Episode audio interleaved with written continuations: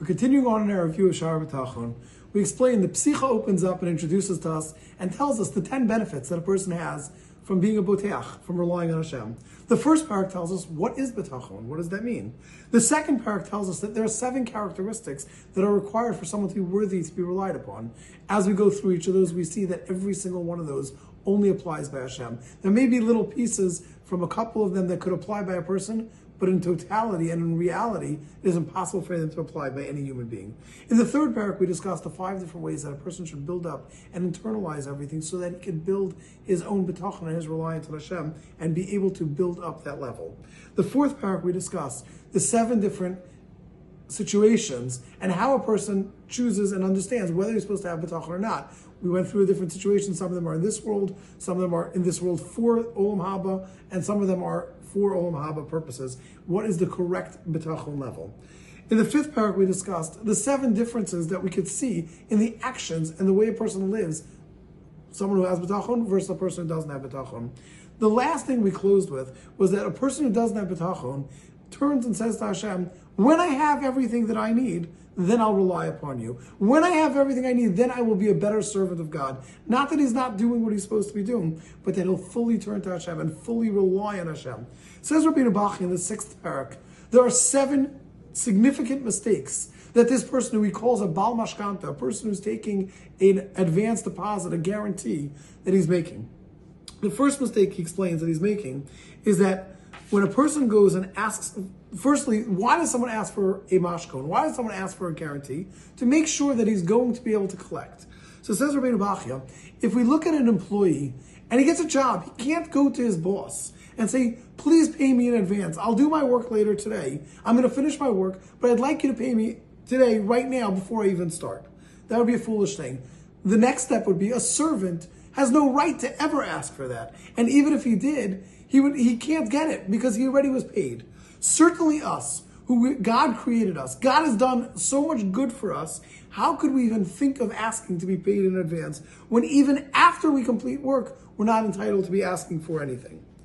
The second thing we continue on is that when it comes to a mashkon, a mashkon has a specific set time, a set limit. There's a, something that we're asking for. When a person is asking for unlimited funds. He doesn't know what he's asked for. He doesn't know. Is he going to have a wife? Is he going to have children? Is he going to have grandchildren? He doesn't know what kind of expenses are going to come up in life. So it's impossible for him to ask because he's just going to keep wanting more and more because he'll never know what he needs. The third difference is when a person asks for a mashkon, I can only ask you to give me a guarantee if I don't owe you something. But look at us. We owe Hashem so much. We don't even know if we're ever going to be able to repay Hashem. How could we have the audacity to say, God, give me a guarantee when we already owe him and we have no rights to ask? We continue on, and there's a story that there was a chassid who used to go to people and say to them, Could you ask for somebody to pay you for something in advance. I want you to do something that's going to happen tomorrow. Imagine if God comes and God says, "I want you to pray already for next for the next week worth of prayers." But God, the next week didn't happen. How could you ask me to do it? So too here, we're asking Hashem to provide for us on something that didn't happen when we don't even know if we're going to be able to provide our part of the bargain. We don't even know if we're going to be alive tomorrow. Continues on the fourth difference. We don't even pay what we owe to Hashem. The only way a person asks for a mashkon is if they're worried that the person might not be able to afford it, or the person might not want to pay them, or that the person might die or not be around and available to be collected from. We know all these things can't apply by Hashem. So therefore, how do we have a right to ask for a mashkon from Hashem? Hashem can certainly afford it. Hashem will certainly pay, and Hashem is certainly around forever. The fifth thing when it comes to a mashkon, what does a mashkon do? It gives us a comfort. It gives us the understanding that we're guaranteed. It's a collateral. It shows us that we will get what is due to us. But if we get all the money in the world, a person can lose it. It can be transferred to somebody else. A person may not have access to it. So claiming that the mashkon will help us and give us security is foolishness because it won't help us because we don't know what we're going to need. Money ultimately may end up being the cause of all our issues. The sixth thing that Rabbeinu Bachya discussed is that if I tell you I'm borrowing from you, but I'm go- you know factually I will pay you back early. You know I'm going to pay you back more than you're owed. You would never dare ask me for a mashkon because you know I won't need it. Hashem is the same thing. Hashem is guaranteed. He pays us early. He pays us in advance, and He pays us a lot more than it's due to us. The seventh and final difference is that we only take a mashkon after we do our part.